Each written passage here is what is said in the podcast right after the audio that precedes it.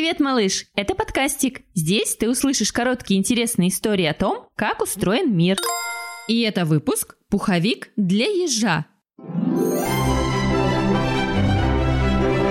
Ты когда-нибудь видел белку в шапке, малыш? А ворону в комбинезоне? А зайца с варежками на веревке? Сомневаюсь, что видел. А почему? Потому что одежда и обувь диким животным ни к чему. Они не мерзнут в морозы без носков и свитеров. У пушистых зверей к зиме вырастает теплый подшерсток, мягкая воздушная шерсть. Подшерсток хранит тепло, которое идет от тела. Поэтому лисы, волки и зайцы ходят все время как в термобелье. Ведь на зиму они не делают запасов. В лесу нет супермаркета, а еду искать нужно. Некоторые смекалистые животные знают, что из-под снега еды особо не раздобудешь. Поэтому все лето и осень они делают запасы. Собирают ягоды, грибы, орехи, корешки в свои кладовки.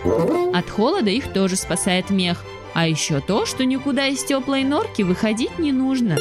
Запасать еду можно в норе, а можно складывать все прямо в себя, то есть кушать побольше. Звери, которые зимой засыпают, в теплое время года изо всех сил стараются потолстеть, запасти под кожей жирок.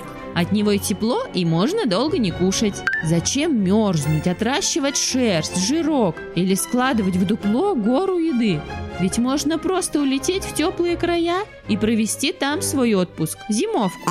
Так делают многие птички. Другим пережить мороз помогает дружная компания сородичей. Если прижаться друг к другу, холодную метель можно даже не заметить. Обниматься и греться любят пингвины. Животным и птицам не нужны ни шкафы, ни распродажи, ни онлайн-шоппинг. Собачки в симпатичных комбинезонах не в счет.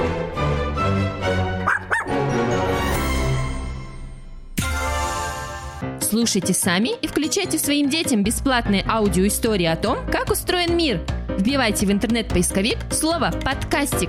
Будет весело и интересно.